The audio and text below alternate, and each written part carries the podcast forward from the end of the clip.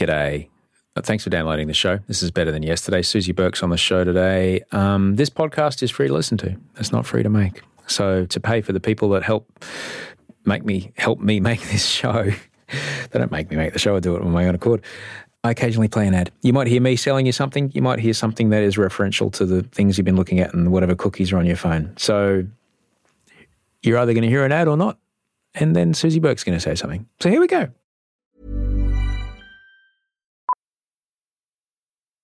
Millions of people have lost weight with personalized plans from Noom, like Evan, who can't stand salads and still lost 50 pounds. Salads, generally, for most people, are the easy button, right? For me, that wasn't an option. I never really was a salad guy. That's just not who I am. But Noom worked for me. Get your personalized plan today at Noom.com. Real Noom user compensated to provide their story. In four weeks, the typical Noom user can expect to lose one to two pounds per week. Individual results may vary. There's never been a faster or easier way to start your weight loss journey than with PlushCare. PlushCare accepts most insurance plans and gives you online access to board-certified physicians who can prescribe FDA-approved weight loss medications like Wegovy and Zepbound for those who qualify. Take charge of your health and speak with a board-certified physician about a weight loss plan that's right for you. Get started today at plushcare.com slash weight loss. That's plushcare.com slash weight loss. plushcare.com slash weight loss. Quality sleep is essential. That's why the Sleep Number Smart Bed is designed for your ever evolving sleep needs. Need a bed that's firmer or softer on either side? Helps you sleep at a comfortable temperature? Sleep Number Smart Beds let you individualize your comfort so you sleep better together. JD Power ranks Sleep Number number 1 in customer satisfaction with mattresses purchased in-store. And now, save 50% on the Sleep Number limited edition Smart Bed for a limited time. For JD Power 2023 award information, visit jdpower.com/awards. Only at a Sleep Number store or sleepnumber.com. system justification is it's a cognitive bias, I suppose. It's a framework that we use to operate in the world. And it goes something like this is the system that is familiar to me, that I've always lived in. And therefore, it feels very strongly to me that I am justified in thinking that this is the best system and this is the system that should continue because this is the system I know and this is the system that, as far as I'm concerned, has always been here. And there's no doubt that having a richness of fossil fuel powered things is lovely and wonderful. So there's a lot in that to want to protect and defend. So, you know, that's just one of the many cognitive sort of obstacles that we can have.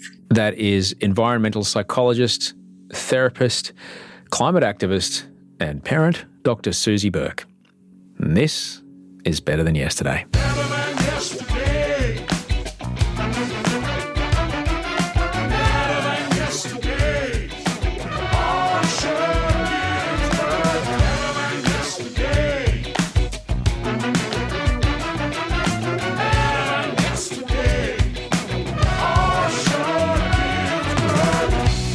Hello and welcome to Better Than Yesterday. I'm Osher Günsberg. Thanks for listening to the show. I'm glad you're here. Welcome. I'm Osher Günsberg, and this is a podcast called Better Than Yesterday. Something you hear on the show will help you make today better than yesterday. That's it. That's the promise on the box. I'm here Mondays and Fridays. Mondays, I'm here with a guest. Fridays, I'm here with you. Um, you can also check out my other podcast. It's called Idle Australians. I do it with James Mathison and Dad Pod, which you'll find with Charlie Clausen. Thanks for all the feedback. Uh, send us your email at gmail.com is where you can email me. It's super easy to find me, and I'm really grateful for it. Thanks a lot. To tell you about my guest today, Dr. Susie Burke is an environmental psychologist. She's a therapist.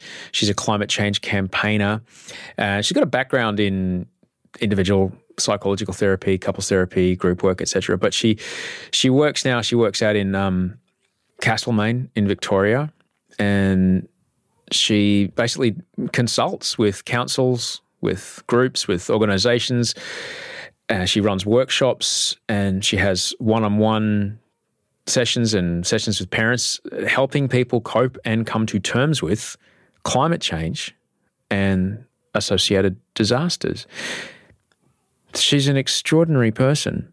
Her current interests are around the role that psychology plays in helping us understand, I guess, the causes, the impacts, and the solutions to climate change and other environmental threats, including natural disasters, which are on the up, as you've noticed.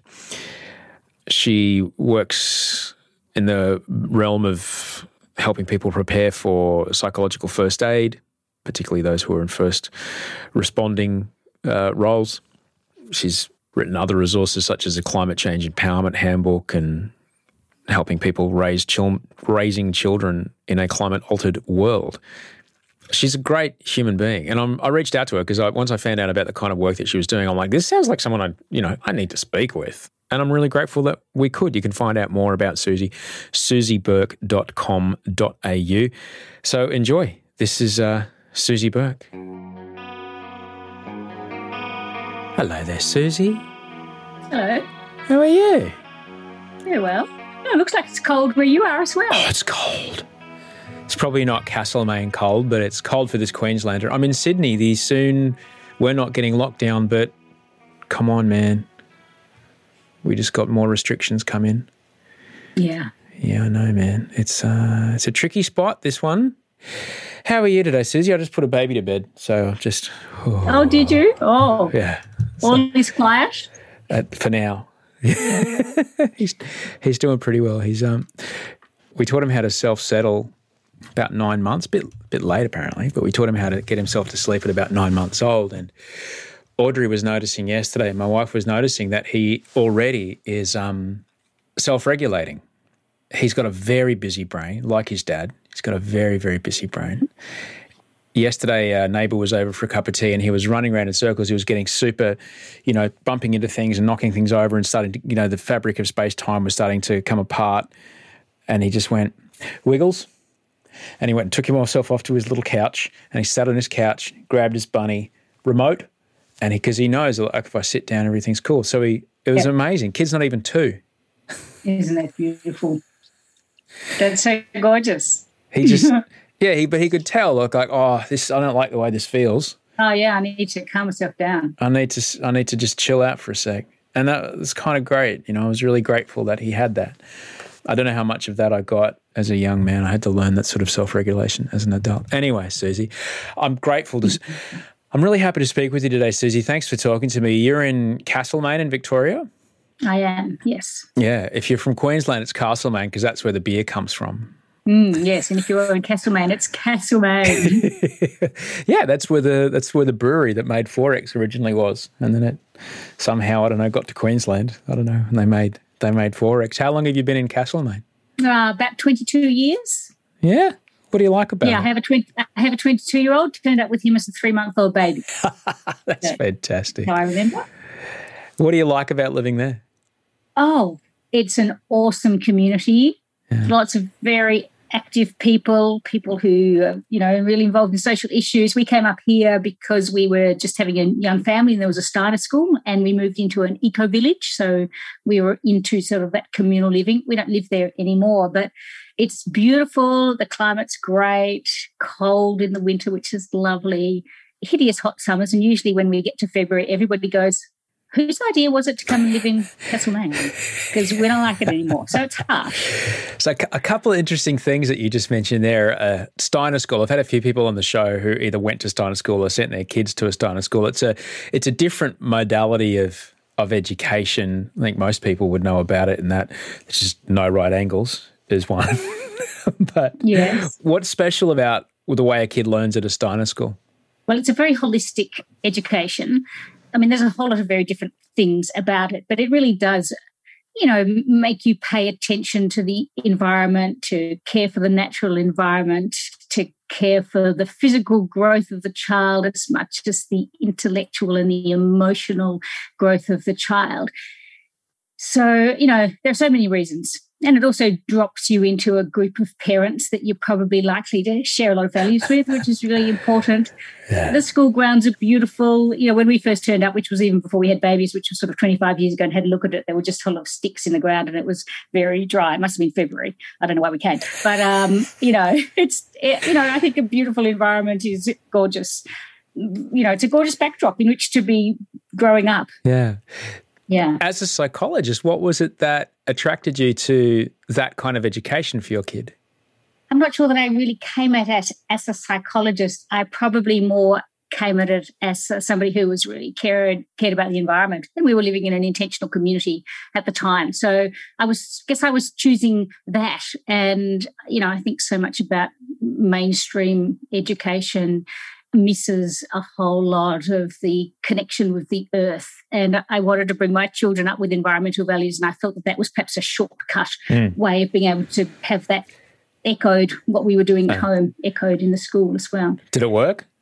Well, my daughter was one of the three children in Castlemaine who started the school strikes, uh, following in Greta's uh, awesome footsteps. So that worked. But this is a really good question, Osher. As a parent, welcome to the uh, journey of being a parent and trying to work out at what point your carbon footprint, you can stop taking responsibility for your children's carbon footprint. So, you know, I talk a lot with people about how to bring up your children with environmental values. And when we moved into town out of our, the eco village, we said to the boys, because the boy, Malou, my daughter, was too young. But we said to the kids, okay, we're not burning fossil fuels to drive you around anymore. You're on your bikes. So they got on their bikes they got obsessed with their bikes. Now, all they want to do in their life is ride bikes. So they now burn fossil fuels to travel to the other side of the world, which they are there at the moment, so that they can race road bikes in one case and mountain bikes in the other case, uh, because that's all they can imagine that they would ever want to do. I feel quite responsible for that. But then my daughter started the school strike. So then I'm not really sure whether I'm winning or losing in the I'm responsible for my children's carbon footprint sort of stakes at the moment. But it's it's a dilemma Hang on. So, what are your sons are pro cyclists? They're not pro cyclists yet. This is what they would dearly love to be. So one of them's in a continental team, working uh, riding for Rad Team Tirol in living in Innsbruck. And the other one is a mountain biker. So he's living in Vorarlberg, uh, which is also in Austria, and uh, riding in mountain bike uh, races. Amazing. So, um, as a cyclist, that, that thrills me completely. But perhaps the actions of your daughter are offsetting the actions of your son. Yeah, that's right. And the other thing, Osher, that I've done through my life is I've been trying to bring up my parents with environmental values and, you know, impose my environmental values on them, of course, which, you know, a lot of people take exception to. But you can't help but, you know, bring up your children in line with your values. So several years ago, I decided that we would take family holidays and it would involve going on protest camps, you know, environmental protest camps. So in 2015, I've got this awesome photograph of myself out in the shipping lanes in Newcastle. It was Mother's Day, May 2015, I think. It was this big protest there. And there we are, all are with thousands of other people, my children and a whole lot of their friends that we piled into a car and drove from here to Newcastle to you know, go out into the shipping lane. So that was one of our family holidays. And another family holiday, we went up to the Adani mine to the Camp Binbee, which is, you know, the support camp for helping support the protesters. And, you know, our children learned how to climb trees with ropes and things like that so that they can rig themselves up from, you know, coal digging machinery and, you know, do these sorts of things. So, and, you know, one needs to go on a family holiday. So one may as well go and make it educational.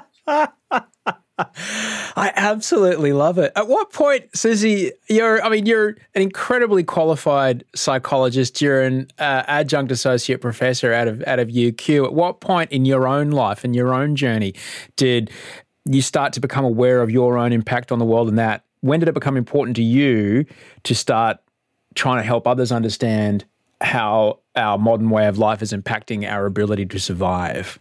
Oh, well, look, to be honest, I do remember when I was about 14, removing the bins from the kitchen and replacing them with a recycling and a, you know, a this and a that bin and insisting that the family shifted all of that. So for some reason, it started when I was an adolescent, actually at the same age that Greta and the kids in Australia were starting to get out on the get out on the streets and protest. So for quite a long time. And from what was the first kind of move from there? Did did you have fights with your parents about how come we're you know driving a Kingswood? Why aren't we riding bikes? how did you know that we had a Kingswood? I'm guessing we're of similar age, and like it was two choices: it was Kingswood or uh-huh. Falcon. So uh, we then we moved on to the Swedish cars. Ah. My father was a, a, spinal injury rehab specialist, so we always had to then have a car that had a roll bar just in case the, the, the terrible happened. And in those days, it was only Saabs and Volvos. Yeah. Um, yes. So did I did I begin with having arguments with my parents? Well, yes. And interestingly, the literature shows that it's the young girls, you young teenage girls who are the best communicators in terms of being able to persuade usually their fathers to listen to their climate concerns and make changes. So, this is something that I read in Rebecca Huntley's book around communicating about climate change. She's an Australian researcher. And that was one of the things that stood out me because we've been really interested looking at the young people and their participation in climate action and the climate school strikes and things like that. And the girls do stand out as being very good uh, communicators. So not only are they verbally dexterous and they're passionate, but they're also using the relationship that they have with a parent who, you know, largely wants to do what is best for his child. So they're awesome communicators. I we have a 17 year old uh, teenage girl in our house, in fact, and she is. I can absolutely attest to that. She's very persuasive, very forthright, and uh, how shall I put this? Very uh, assertive in making sure that we understand her point of view and what she wants to do. Yeah, yes. And it's interesting. One of my colleagues, Winnifred Louis, she's actually at the University of Queensland. She's a social psychologist, and her expertise is in, um, she's a peace psychologist as well. It's in protest movements and people, people who are activists. And I was looking at some of her research recently, and she was looking at is it about communicating information? Is it an information gap problem? And the research shows really clearly that now the problem with climate change is not an information gap problem. There's loads of information. We get it. 99% of climate scientists agree that humans are driving, you know, this dangerous climate change. It's a trust gap problem. And that's why the young people who are in a relationship with people, you know, their, their parents or their family members can often be quite persuasive. Um, but if you take that a little bit further afield, it also gives us a whole lot of insights into what do we need to put our emphasis on when we are trying to communicate our views or our concerns about climate change. It's all about actually having to build bridges of trust between ourselves and the person that we're listening to. Can you explain a bit more about what a trust gap looks like and maybe something outside of climate communication, say just like in a personal relationship? How, what can a trust gap look like just to help us understand what that is? Well, let's take an example then of a community the size of a shire, you know, that is governed by a council. So very often there will be different groups of people in your community that have got different worldviews. They might have different political views.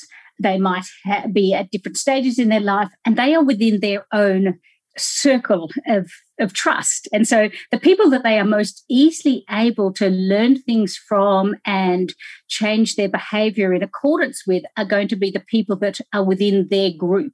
And so that the gap is then between one group who listens to their own experts and listens to their own people, and another group in your society who might have different views and and have different values and who are not easily able to be persuasive to members of the other group. And so that's where the gap is. And so if you're wanting to talk to another group, you have to show that in some way you belong to the other group and demonstrate how, you know, you are similar to them in many important ways as well. And you can do that by looking for shared values. I mean, you and I, we've already talked about the fact that we share we've got children in our world that we love dearly and are going to want the best for. So that's an enormous point of connection. And we bridge our differences by focusing and talking in the first instance about those things that where we relate together.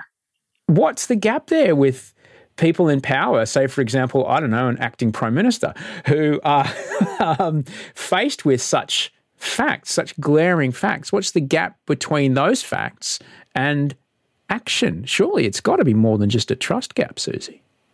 Yes. Well, a trust gap is perhaps not the only way of thinking about the psychological barriers or the barriers, some of which are psychological to actually taking action, doing mm. something about climate change.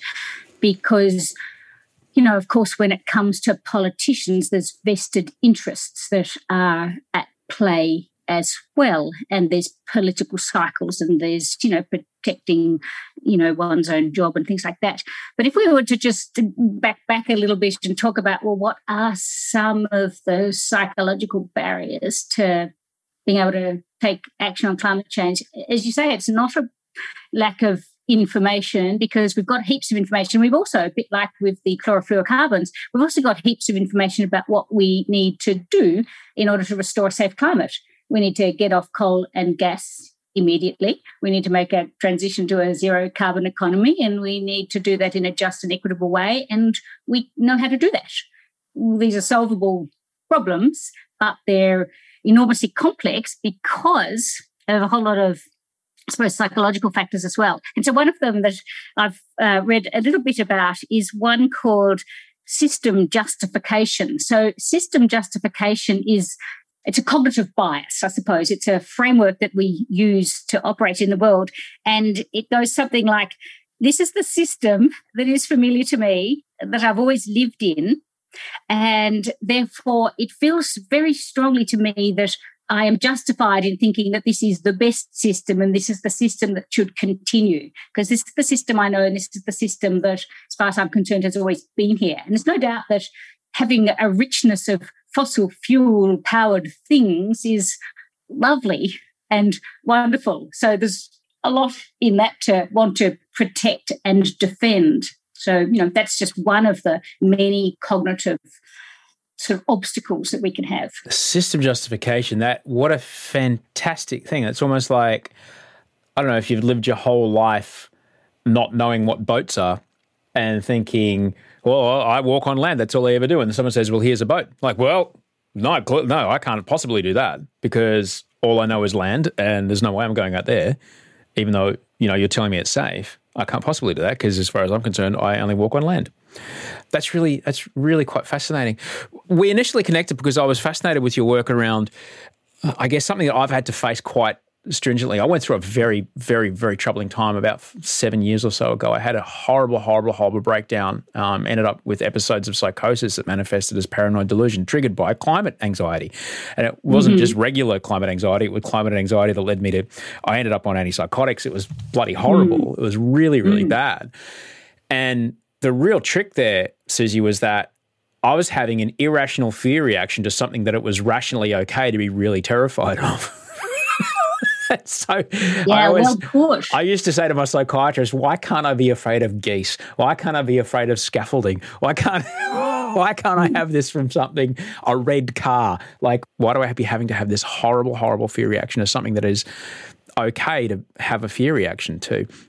We mm. are, as tiny little humans, we are individually quite restricted to what we can do by ourselves. Like, obviously, when we're getting large groups of people and block coal shipping lanes in Newcastle, that's another story. But when we are just by ourselves and we're talking to our kids that are worried, that's kind of where we can take meaningful action within our homes, within our families, which is why I reached out to you because I remember having a conversation with our eldest actually. It was around the time of the Black Summer bushfires. We're having, you know, we live 85 kilometres from the fire front and ash was falling in our backyard. And she asked me, Are we safe? And I was able to tell her, yeah, we're we're okay, but I know people that live much, much, much closer to those fires, and they were not. And I can't imagine what it would be like to try to have those kind of conversations with your kids. And these are conversations that we are going to have to have more and more and more. So I was hoping we could speak a little about how can you speak to your kids about the realities of what we're facing in the coming decades without scaring the shit out of them and giving them fucking super climate anxiety that ends up on antipsychotics. yeah. Well, I just want to start at the place of just noting how far down the track you are that you can sit there and have a chuckle to yourself about what must have been an absolutely awful thing. And oh, yeah. Susie, I to was, be able to laugh about it now. I couldn't have like I was thinking about it last night. I came home from work I was late, you know, was, I don't know, something AM, right? And it's the middle of winter. And I got home to my house and I, I plugged my car in because I'm, you know, virtue, virtue signaling on my podcast to talk about how I plug my electric car in. Right. I plugged my car in and I exhaled and I saw no condensation. And I thought to myself, you know what? Five years ago, I would have had a panic attack because that would have meant it's not cold enough. It should be colder. It's not cold enough. We're fucked. And I would have had a panic attack at two in the morning because I didn't see condensation coming out of my mouth. And last night, I plugged my car in. I didn't see condensation coming out of my mouth. I went, that's interesting. And I walked mm-hmm. inside and had a snack and went to bed. And so, yeah. so yeah, it's, and even so, like Brie, who helps me with my research, she emailed me last night. She's going, look, there's some stuff I'm going to put in the Susie research. Just want to make sure it's okay with you. I said, oh, thank you for checking. But part of it is, it's just, it's important that every day I expose myself to the things that frighten me. And I find that's kind of like running 10Ks every day. If you run 10Ks every day, running 10Ks is easy. All right.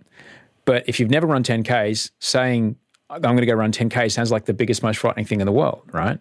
So if I expose myself every day, it stays easy. If I don't expose myself every day, it starts to get scary again.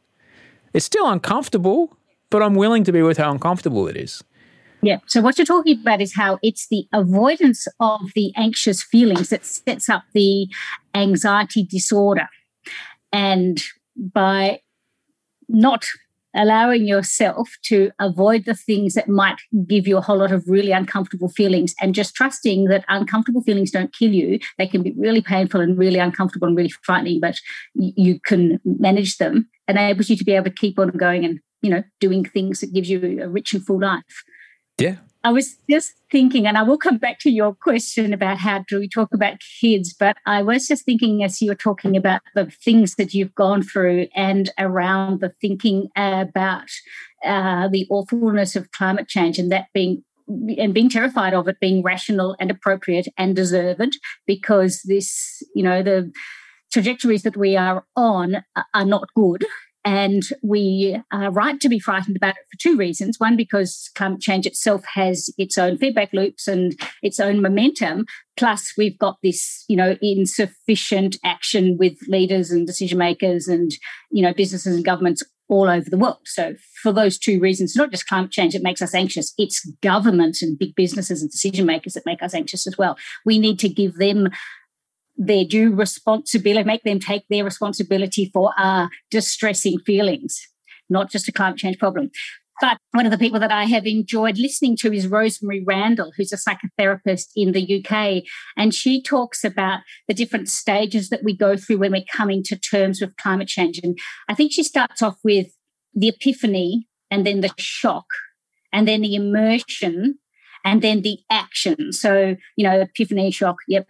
Uh, then we get really immersed in the problem of it. And then we might get into taking action about it. And often it's action that's angry action. And this is often the case also with young people. When they get to that point of action, they might often be quite angrily motivated to do it. But then what can often happen next is the burnout, where it just becomes overwhelming. And burnout can, you know, manifest in a whole lot of different ways. And possibly yours was a version of burnout from the enormity of thinking and worrying about it. But the next step after that is this transformation where we sort of move and we have to move through that, where climate change might still be one of the biggest concerns that we have, but we're able to engage with it not to the expense of everything else. So, not to the extent that it dominates everything. And we realign all of our priorities and the way in which we live in accordance with the reality of the climate crisis, but we're still living a rich and full life. That doesn't mean rich in a fossil fuel burning sense, but we have now altered our, our identity and we are at peace with the way in which we are now engaging with the problem of climate change. And that's what she calls an important, you know, next stage. I am grateful to say that it was hard, but I think I've got there. I think I've got to that point. Mm. And what it took was some really quite radical exposure therapy where I would I was doing a I was shooting a TV show in Fiji and you know, you don't see it living in the city, but I'm here to tell you the sea levels are rising and the effect of increasing weather patterns and increasing swell sizes is eroding that island nation. And I would sit there and wait for the tide to come up. And I would sit there for like an hour every day as the tide was coming in. And I would watch the ocean come and lap underneath the houses of the village next door that had been there for hundreds of years. And it was horrifying. It was like holding a, a straddle position in karate or a squat position for an hour It was really, really, really painful. But I had meds on board as well that allowed my brain to kind of let go of the kind of rumination and the OCD. And I was doing a lot of writing as well. It was in conjunction with a lot of other stuff. And I did that every day for a month. And I came out the other side of it and I was actually a lot more okay. but it was Mm, fucking yes, hard, man. It was really hard, Susie. Yes, yeah. And you're really talking about the importance of actually allowing yourself to go to that deeply painful place and discover that you can survive it. And if you can't allow yourself to really feel how frightening it is and feel how scary it is, the risk is that you either become really, really unwell and you avoid things, or you avoid things in a in a more sort of mainstream way, whereby you just distract yourself endlessly with popular culture or you know the other things that we can endlessly distract ourselves with, or you can end up doing things with your mind whereby you think, well, if it really was a problem, somebody else would be doing something about it wouldn't they? And waiting for a big signal from your world that it's a big problem, which is not going to happen because it needs to come from us. We're the ones that see the problem. We're the ones that have got vested interest in things turning out better because we're we love people. You know, we love the planet. Yes, the importance of actually being allowing yourself to feel it deeply because that's a place that eventually brings up a lot of energy um, to actually move into action. Susie, do you think it's important that we get to that place ourselves before we start talking to our kids about it? Yes, I was going to make that point. Thank you for saying that. Yeah, absolutely. Because I can imagine if we're trying to process it at the same time as speaking to our kids, they'll see the fear in our face, they'll hear the fear in our voice, they'll see the irrational reactions to the wind blowing. Or what I have, I have had that. I watched the wind blow in the tree and went, oh, "It's happening today," you know, and I wanted to run and hide under my mm-hmm. bed. You're absolutely right. So we need to find people with whom we can share our deepest concerns and our feelings about it and talk with them about how we're feeling, what we're thinking about it, but also brainstorm with other parents. How do you talk about it with your children and build networks? And they, they become your support networks. But the other really important part of that is that that keeps you engaged with the problem. Because one of the things that we can easily do with children is not allow ourselves to think too much about climate change because there are so many other things that we can be delightfully busy about. And of course, parents always want the best for their children. And there's, you know, you can worry about who your children are friends with or how they're going at school or, you know, what, what they're going to end up studying at university. So again, there's plenty of invitations to not think about it. But in fact, parents may be the last generation that can actually have a chance of restoring a safe climate for their descendants. And we have a moral and an ethical duty to do that. So we actually have to face climate change and we actually have to do something about it as parents because uh, we have a moral and ethical responsibility to provide for a safe world for our children. That's our job. And so there's two things in that. One is the importance of us engaging with the problem and doing something about it, i.e., our own mitigation activities. So, the things that we do to reduce the threat of climate change, voting for the people that are going to bring in the climate policies that will help the world to restore a safe climate. But we also need to be preparing our children for two, for two things. One, to be able to manage to get their heads around the problem of climate change and to manage the feelings that come up around climate change. But we also have responsibility to prepare, prepare our children to be able to thrive in a climate altered world.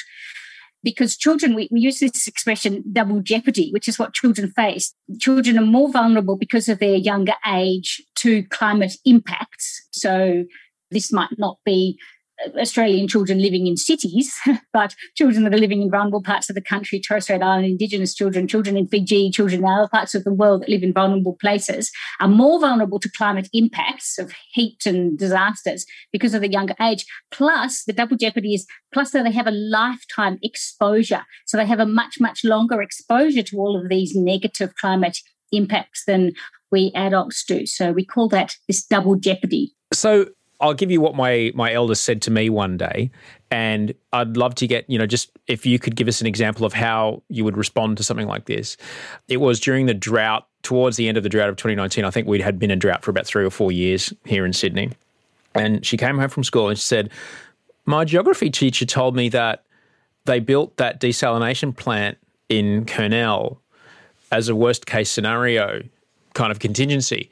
And she said, and it's been on for six months. She said, when they built it, they're like, well, if we ever have to turn this on, we know we're in trouble. She said, and it's been on for six months.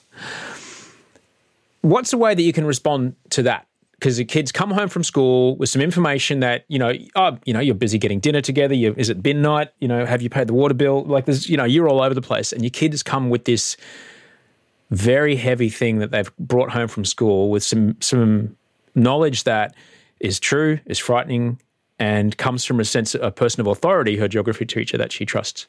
Mm. What's a way that you can respond to that sort of thing? Well, you might have to, in the first instance, turn off the onions and throw the baby a banana just to hold everything because that seems like it's an important moment to turn towards, doesn't it? And she's making a bid there for connection and reassurance and she's needing your best answers. And uh, yeah so sometimes turning off the stove is what's the first step. Um, but the next thing would be to be asking her how did that make her feel? Mm. because it's interesting to know where she was going with that. Our guess would be that was really frightening for her. So it'd be good if she was uh, invited to talk about how she was feeling. And you can then also validate and normalize those feelings by saying, Yeah, I'm not surprised you feel scared. That is a scary thing, isn't it? To hear and to think that, yeah, I often feel scared about climate change as well. And so then you're joining with her and showing that you share that concern as well. So that's always first, normal, normalize and validate her experience. And then the other thing that we get parents to think about doing is to ask, what does that make them think next? You know, it's interesting to see whether, what are they thinking next? Are they thinking we should do something about it? Well, that's a good thought to follow because one of the three main coping strategies that we teach people or that we know people do is um, there's emotion focused, problem focused, and meaning focused coping strategy. So, doing something about the problem is an example of problem focused coping. It's a very effective strategy. Action is the antidote to despair. So, if if her next thought is we should do something about that, great, because that takes her into a place of action but also the conversation might be around how does she ma- manage those uncomfortable feelings and thoughts? Or you might be saying this is what I do when I find myself learning something about the planet that's really frightening. And then you share how you've developed your own inner strength muscles. Now, you're the perfect dad in this respect because you've done it. You have worked so hard to develop your own inner strength muscles. And adolescence, the beautiful thing about having teenagers that will come and drop something like that on you at peak busyness in the kitchen is that they're home with you and they're listening to you because once they leave home, you don't get to have so many of those conversations with them. So to be able to welcome those very difficult moments as an opportunity, one of my, you know, the, in this diminishing window of time for me to talk about how one copes with their emotions. So in emotion focused coping strategies, there's a whole host of things that we can do to manage the uncomfortable feelings. So that's the other area of, of interest. And so that would be things like, you know, the classics are moving your body, you know, doing exercise, dancing, going for a run, going and throwing, you know, balls in the hoop with your friends, all those things that move your body. Another one of the way in which we deal with our emotions is we hang out with other people. We talk with people who love us or who we love. We laugh, we get creative, we cry, we have a cry, we do things that release endorphins what would be some others? Oh, we could spend time in nature, go out and be in the very nature that we're frightened is going to be hurt by these increasing temperatures. All those sorts of strategies. Oh, and putting words to your feelings. So actually, that, I should have started with that one because that is one of the best ways in which we deal with our emotions. Is we put words, we give it a word. Oh, this feeling I've got, it sits right in here in me. It feels like I've got this, you know, lump a round lump and it's red and it's pulsing and it sits right in my just the top of my diaphragm. I think it's called anxiety, you know, to describe it and to put words to it. Because once you know where the feeling is, you can re- try to relax around it. You can do breathing exercises, all those sorts of things. So those are all examples of emotion focused coping. And then the third category is things that we call meaning focused coping strategies. So these are the ways in which we change our thinking so that we don't freak out and panic, even though sometimes freaking out about the problem is quite rational, appropriate, and deserved. It's not a place that we want to stay in because it's exhausting and debilitating, and uh, sooner or later we'll either fall apart and collapse, or we'll go distract ourselves and switch off from the problem. So, meaning focused coping strategies are examples of that. Are um, where we use our thinking to look around and notice how many other people are just like us and care deeply about the environment and you know we'll vote for governments that bring in good climate policies and who will make decisions based on things that will reduce emissions um, and you know hasten a transition to zero carbon economy things like that. So it's looking out. So in a disaster when people are recovering from a disaster disaster that's the work that you do with your kids when you teach them to look out for the heroes and the helpers. Something terrible has happened. People are really upset. Oh and look at all the people that have rushed to help and all of the heroes that were there to to look after people. So that is one important meaning focused coping strategy. Another one is thinking about how wicked problems have been solved in the past. So that's a great example of the chlorofluorocarbons, you know, that, that this was a problem that uh, was quite a huge problem, something in the atmosphere that we were actually able to fix with the concerted cooperation of governments and you know businesses, laws, lawmaking, good, clever lawmaking all around the world. And so getting the young people to think about examples of big wicked problems that have been solved. And you know, slavery and apartheid and women's vote and all those sorts of things are really good examples because you can also get them to think about or to imagine what must it have been like in those days when women couldn't vote. How on earth were you going to change women who couldn't vote if you weren't allowed to vote for a new law that would say that you could vote? Like, that's a pretty big problem. But, you know, through decades of concerted efforts from people building, building, building a, a movement, things changed. And that's what we're seeing at the moment with climate change. There are millions of people around the world who are building a momentum and movement and cooperation and collaboration. So those sorts of, you know, hopeful perspectives but another one of the meaning focused coping strategies that we can really look at is to be thinking about how what an opportunity this is solving the climate crisis to use our imagination. We can't actually use the same thinking that got us into this mess to get us out of this mess. Naomi Klein, who's a you know great, awesome climate writer, says there are no non-radical options left. Well, that's kind of exciting that's not to say that you know we have to find the silver bullet solutions but we actually have to transform our societies. We have to become more cooperative more sharey more able to live more interdependently with each other. And there's lots of opportunities for good things to come out of that. So that's those are other ways in which you can have those conversations with children. And and thank you so much because you've just wrapped up something that I, I know that I I've done kind of okay um, in the conversations that we have had. Part of this, and I, I did see I think it was um, your friends and mine, Adani, put out an ad or something like that. You, we can all be the change in the world. You know, this idea of putting it onto individual choice. You mentioned system justification.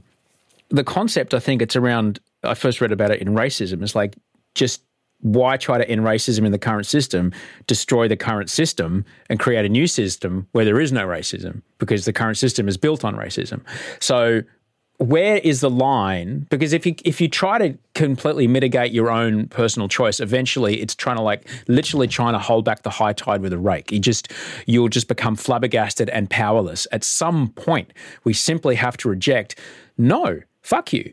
I do not want my electricity to come from there. No, I do not want my superannuation to be invested there. No, I, I reject the idea that it is legal to sell, I don't know, single use products in plastic that can't be broken down. This is a systemic problem. I, it's not up to me to reject it. It's up to legislation to reject it because we cannot possibly expect the kind of radical change that Naomi Klein speaks about if those gigantic systemic things aren't taking place. Where is there is the line, do you think, between your own personal action and not getting flabbergasted that you can't control at all? Oh, well, that's a really good question. So I'm going to respond to that in a few different ways because there's a lot in what you just said. So, when we talk about that problem focused coping strategies, which are the things that you can do, we always talk to people about the difference between, you know, individual level, you know, things that you can do, which are important because they, you know, they can assuage your guilt in the moment and they can strengthen your identity of, you know, I'm somebody who cares about the environment. They don't actually solve climate change. So, there's always the importance then of the group actions as well, because then whatever you do gets magnified. And then, of course, you get the comfort of being in a group and you're looking out for the heroes and the helpers, and you're starting to realize that you're not alone in this. And there's an enormous comfort in that as well. Plus, your action is magnified. And then there's the different levels. So there's your household street level, and then there's the societal level and civic engagement. And what we know with young people is that a predictor of positive development for young people, which is, you know, young people who are thriving in their 20s, is through their childhood and their adolescence comes from being involved in their community and being involved civically, so civic participation. And examples of that are the big protests, the um, the writing to the members of parliament that are your local ones, like the kids did here, sitting out in front of the you know National Party members' office day after day after day after day to get a hearing to make a point, you know, those sorts of big action things in order to change the or take away the social license, really. That's what these protests are, are about, taking away the social license to pollute and to damage the planet in exactly the way that you were talking uh, about. You know, that there has to come a time where you go, uh uh-uh, uh, nah, not doing that anymore. That's what the kids did. They walked out of school, they go, nah, not going to school anymore. You need to set a climate policy that you know gets us off gas and coal now well, actually, they very politely said by 2030, which was good because they were working very hard, being young people, to look for just and equitable solutions. And that was a good amount of time to give, you know, fossil fuel communities an opportunity to make a, you know, a healthy transition into you know, other viable, you know, economic stimulating jobs that will nurture the community. Just before we round the home straight um, with Susie Burke, I wanted to stop for a second and tell you about something completely different. It's a podcast I do with James Mathison called Idle Australians, I D L E A U S T R A L A I N S, Australians. Yeah, I spelled it very quickly, but that's how you spell it. Um, James Mathison and I used to make TV together on cable and then on free to air TV together, and we've stayed mates the whole time. And I'm really grateful to make a show with him about the bits you might have missed from Australian history and Australian culture. And this week we talked a bit about the youth radio network in Australia called Triple J and how it began and also what it does now. We spoke to a couple of great people from the lineup of Triple J from back in the 70s and from right now. The, it's just an episode full of fantastic rock and roll stories and gives you a real great perspective on why it's important to encourage the arts and, and champion the arts. And here's just a little taste. I remember doing my homework in 1990, I was 16 years old and I, I, was listening, I was searching around. Someone at school had said, They're doing test broadcasts. Have a look around, you can hear it. I heard this song, Cult of Personality by Living Colour. And then so many young Australians and even older Australians have memories just like that of Double J and, and, Triple J. So on this episode, we thought we'd take a little bit of an exploration with one of the actual pioneers. You can find Idle Australians where you found this podcast, IDLE Australians, uh, wherever you get your podcasts. You might hear an ad right now. If you do, thanks, you're helping me keep the lights on. If you don't, we're getting straight back to Susie. Ever catch yourself eating the same flavorless dinner three days in a row? Dreaming of something better? Well, HelloFresh is your guilt free dream come true, baby. It's me, Keke Palmer. Let's wake up those taste buds with hot, juicy pecan crusted chicken or garlic butter shrimp scampi. Mm. Hello Fresh. Stop dreaming of all the delicious possibilities and dig in at HelloFresh.com. Let's get this dinner party started. Life is full of awesome what ifs and some not so much, like unexpected medical costs. That's why United Healthcare provides Health Protector Guard fixed indemnity insurance plans to supplement your primary plan and help manage out of pocket costs. Learn more at uhone.com.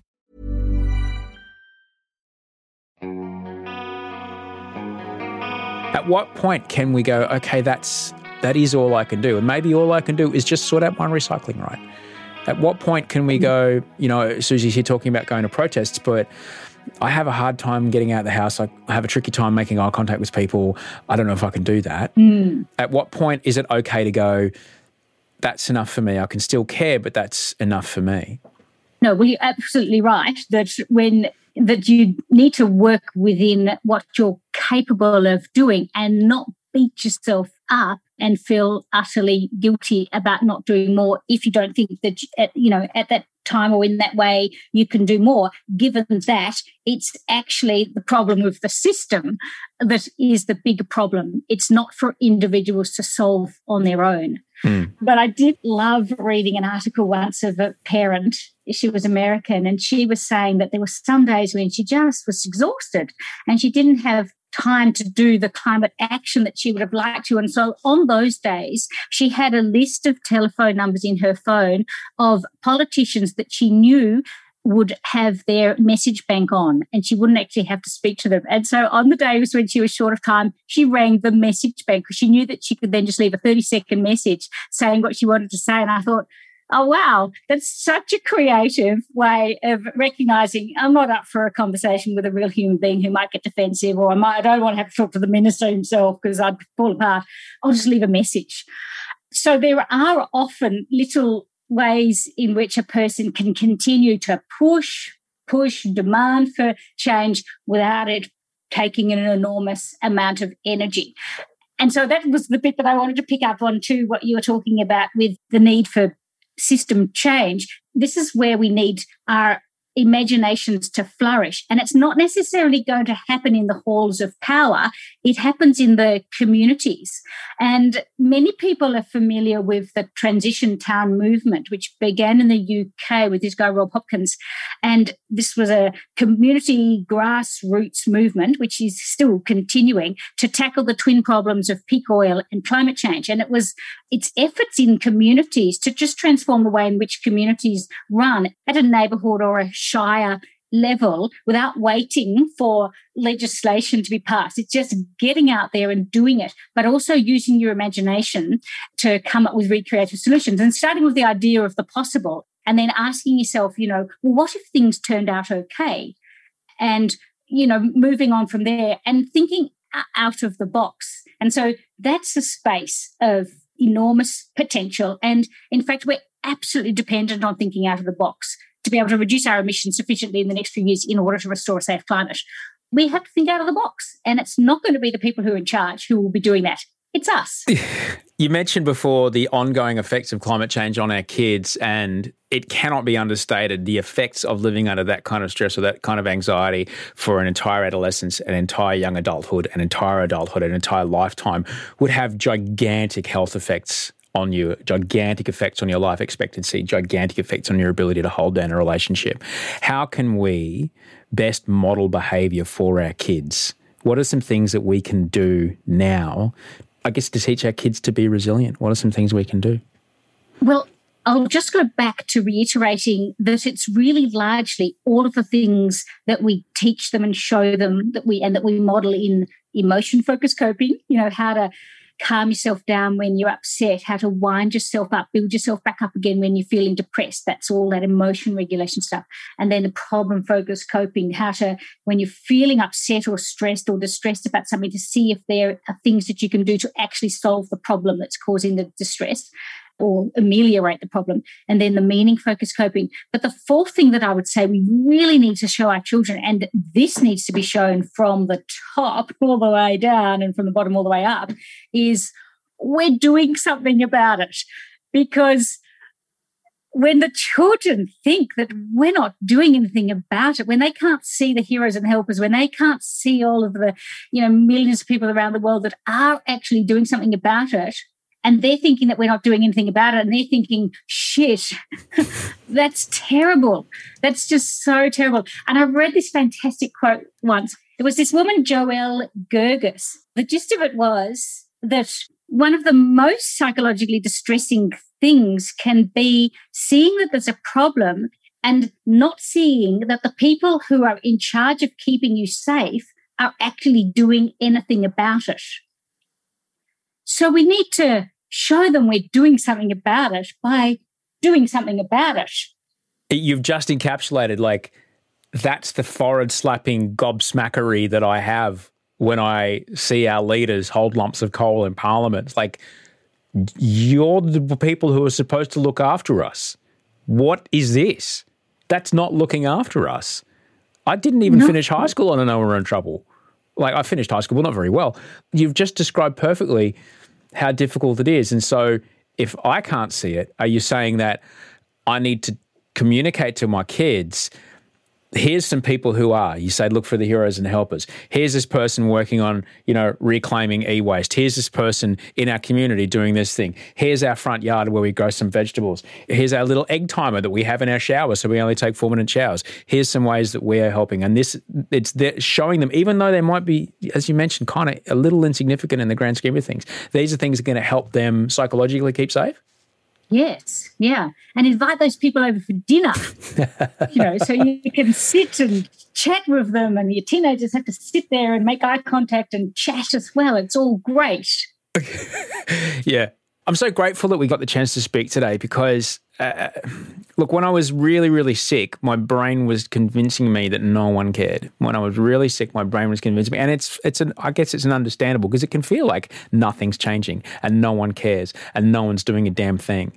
But you are a fantastic reality check because you are proving and uh, you know I know you're a part of a much greater community. You are proving that there's fuck, tons of people who care and tons of people who are really, really out and about. And Susie, I really hope the next time you want to paddle into a coal shipping line in Newcastle, you invite me because I've got a stand up paddleboard and a great wetsuit. And I'd, I'd dearly love to come and join you on that. Oh, that's wonderful. I will. I was actually thinking that the next family holiday was to go down to the Tarkine and, you know, shimmy up the trees up there and defend the lungs of the earth from destruction by the Tasmanian government. But, you know, shipping lanes are good as well. Yeah, well, it's kind of closer and we can't really leave New South Wales at the moment. So. I don't know if Tassie will let us in right about now, not with the spicy cough hanging around our neighbourhood. You're just the best, Susie, and I'm I'm just so grateful that you know workshops and seminars and you know are such a part of the work you do, and that people can access you and people can you know bring you uh, probably virtually at the moment into their workplaces and help them understand a little more about how they might be able to have best practice in their own businesses and things as they go forth because that really is the only path the time for just ignoring the externalities of the impacts of our businesses is gone. There's no way we can mm-hmm. do that now. And I'm grateful that we got a chance to speak today. You're the best, and I hope next time I'm in Castlemaine, I can come and grab a coffee with you, and maybe we can go ride a bicycle with your kids. That'd be awesome. That'd be wonderful. You'd be very welcome, Osher. It was lovely to talk to you. Thank you for inviting me. And that was Susie Burke. You can find out more about Susie Burke at Susie, S U S I E Burke, B U R K E dot com dot au, Dr. Susie Burke. She's fantastic. She's a great human being. And, you know, it should give you buoyancy in your heart that there are incredibly smart, empathic, lovely human beings like Susie working hard to help us all figure out how we're going to figure this out. All right. The work she's doing isn't mainstream yet, but mark my words, it absolutely will be. As much as the work around science communication, around vaccinations and things like that were eventually, you know, essentially fringe a couple decades ago because people were like, why would you not take this? And it was now it's like very mainstream. It's like, how are we going to speak to people who are worried? you know, and it's it's an entire field of, of operations of communication. The work that Dr. Susie Burke's doing around, for example, raising kids in a world altered by climate change or psychological first aid for people who've been affected by natural disasters caused by climate change or just dealing dealing with the uncertainty that climate change will bring upon our community. Right now, it's not exactly super duper mainstream stuff, but the work she's doing is groundbreaking and is brilliant. And I'm so grateful she came on the show. SusieBurke.com.au, S U S I E B U R K E.com.au is where you can find her. Thanks for listening to the show. Back here on Thursday with Jimmy for Idle Australians, and I'll be here on Friday to talk to you again. Send us your email at gmail.com if you need anything. Until now and then, sleep well, please, and dream of beautiful things.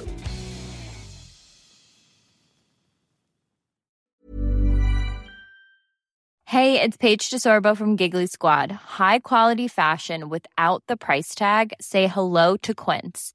I'm snagging high-end essentials like cozy cashmere sweaters, sleek leather jackets, fine jewelry, and so much more. With Quince being 50 to 80% less than similar brands. And they partner with factories that prioritize safe, ethical, and responsible manufacturing. I love that. Luxury quality within reach. Go to quince.com slash style to get free shipping and 365 day returns on your next order. Quince.com slash style. Okay, I have two new obsessions that I need to share with you. Impress No Glue Press On Manis and Impress Press On Falsies Lashes. Trust me, these are getting ready game changers. Both require no glue, so there is no damage to your natural nails and lashes, no mess, and no annoying dry times. Just one step and you're done. Boom. Instant glam. Visit impressbeauty.com slash presson and use code PRESSON25 at checkout for 25% off Impress Manicure and Press-On Falsies. Ever catch yourself eating the same flavorless dinner three days in a row? Dreaming of something better? Well, HelloFresh is your guilt-free dream come true, baby. It's me, Keke Palmer. Let's wake up those taste buds with hot, juicy pecan-crusted chicken or garlic butter shrimp scampi. Mm. Hello Fresh. Stop dreaming of all the delicious possibilities and dig in at HelloFresh.com. Let's get this dinner party started.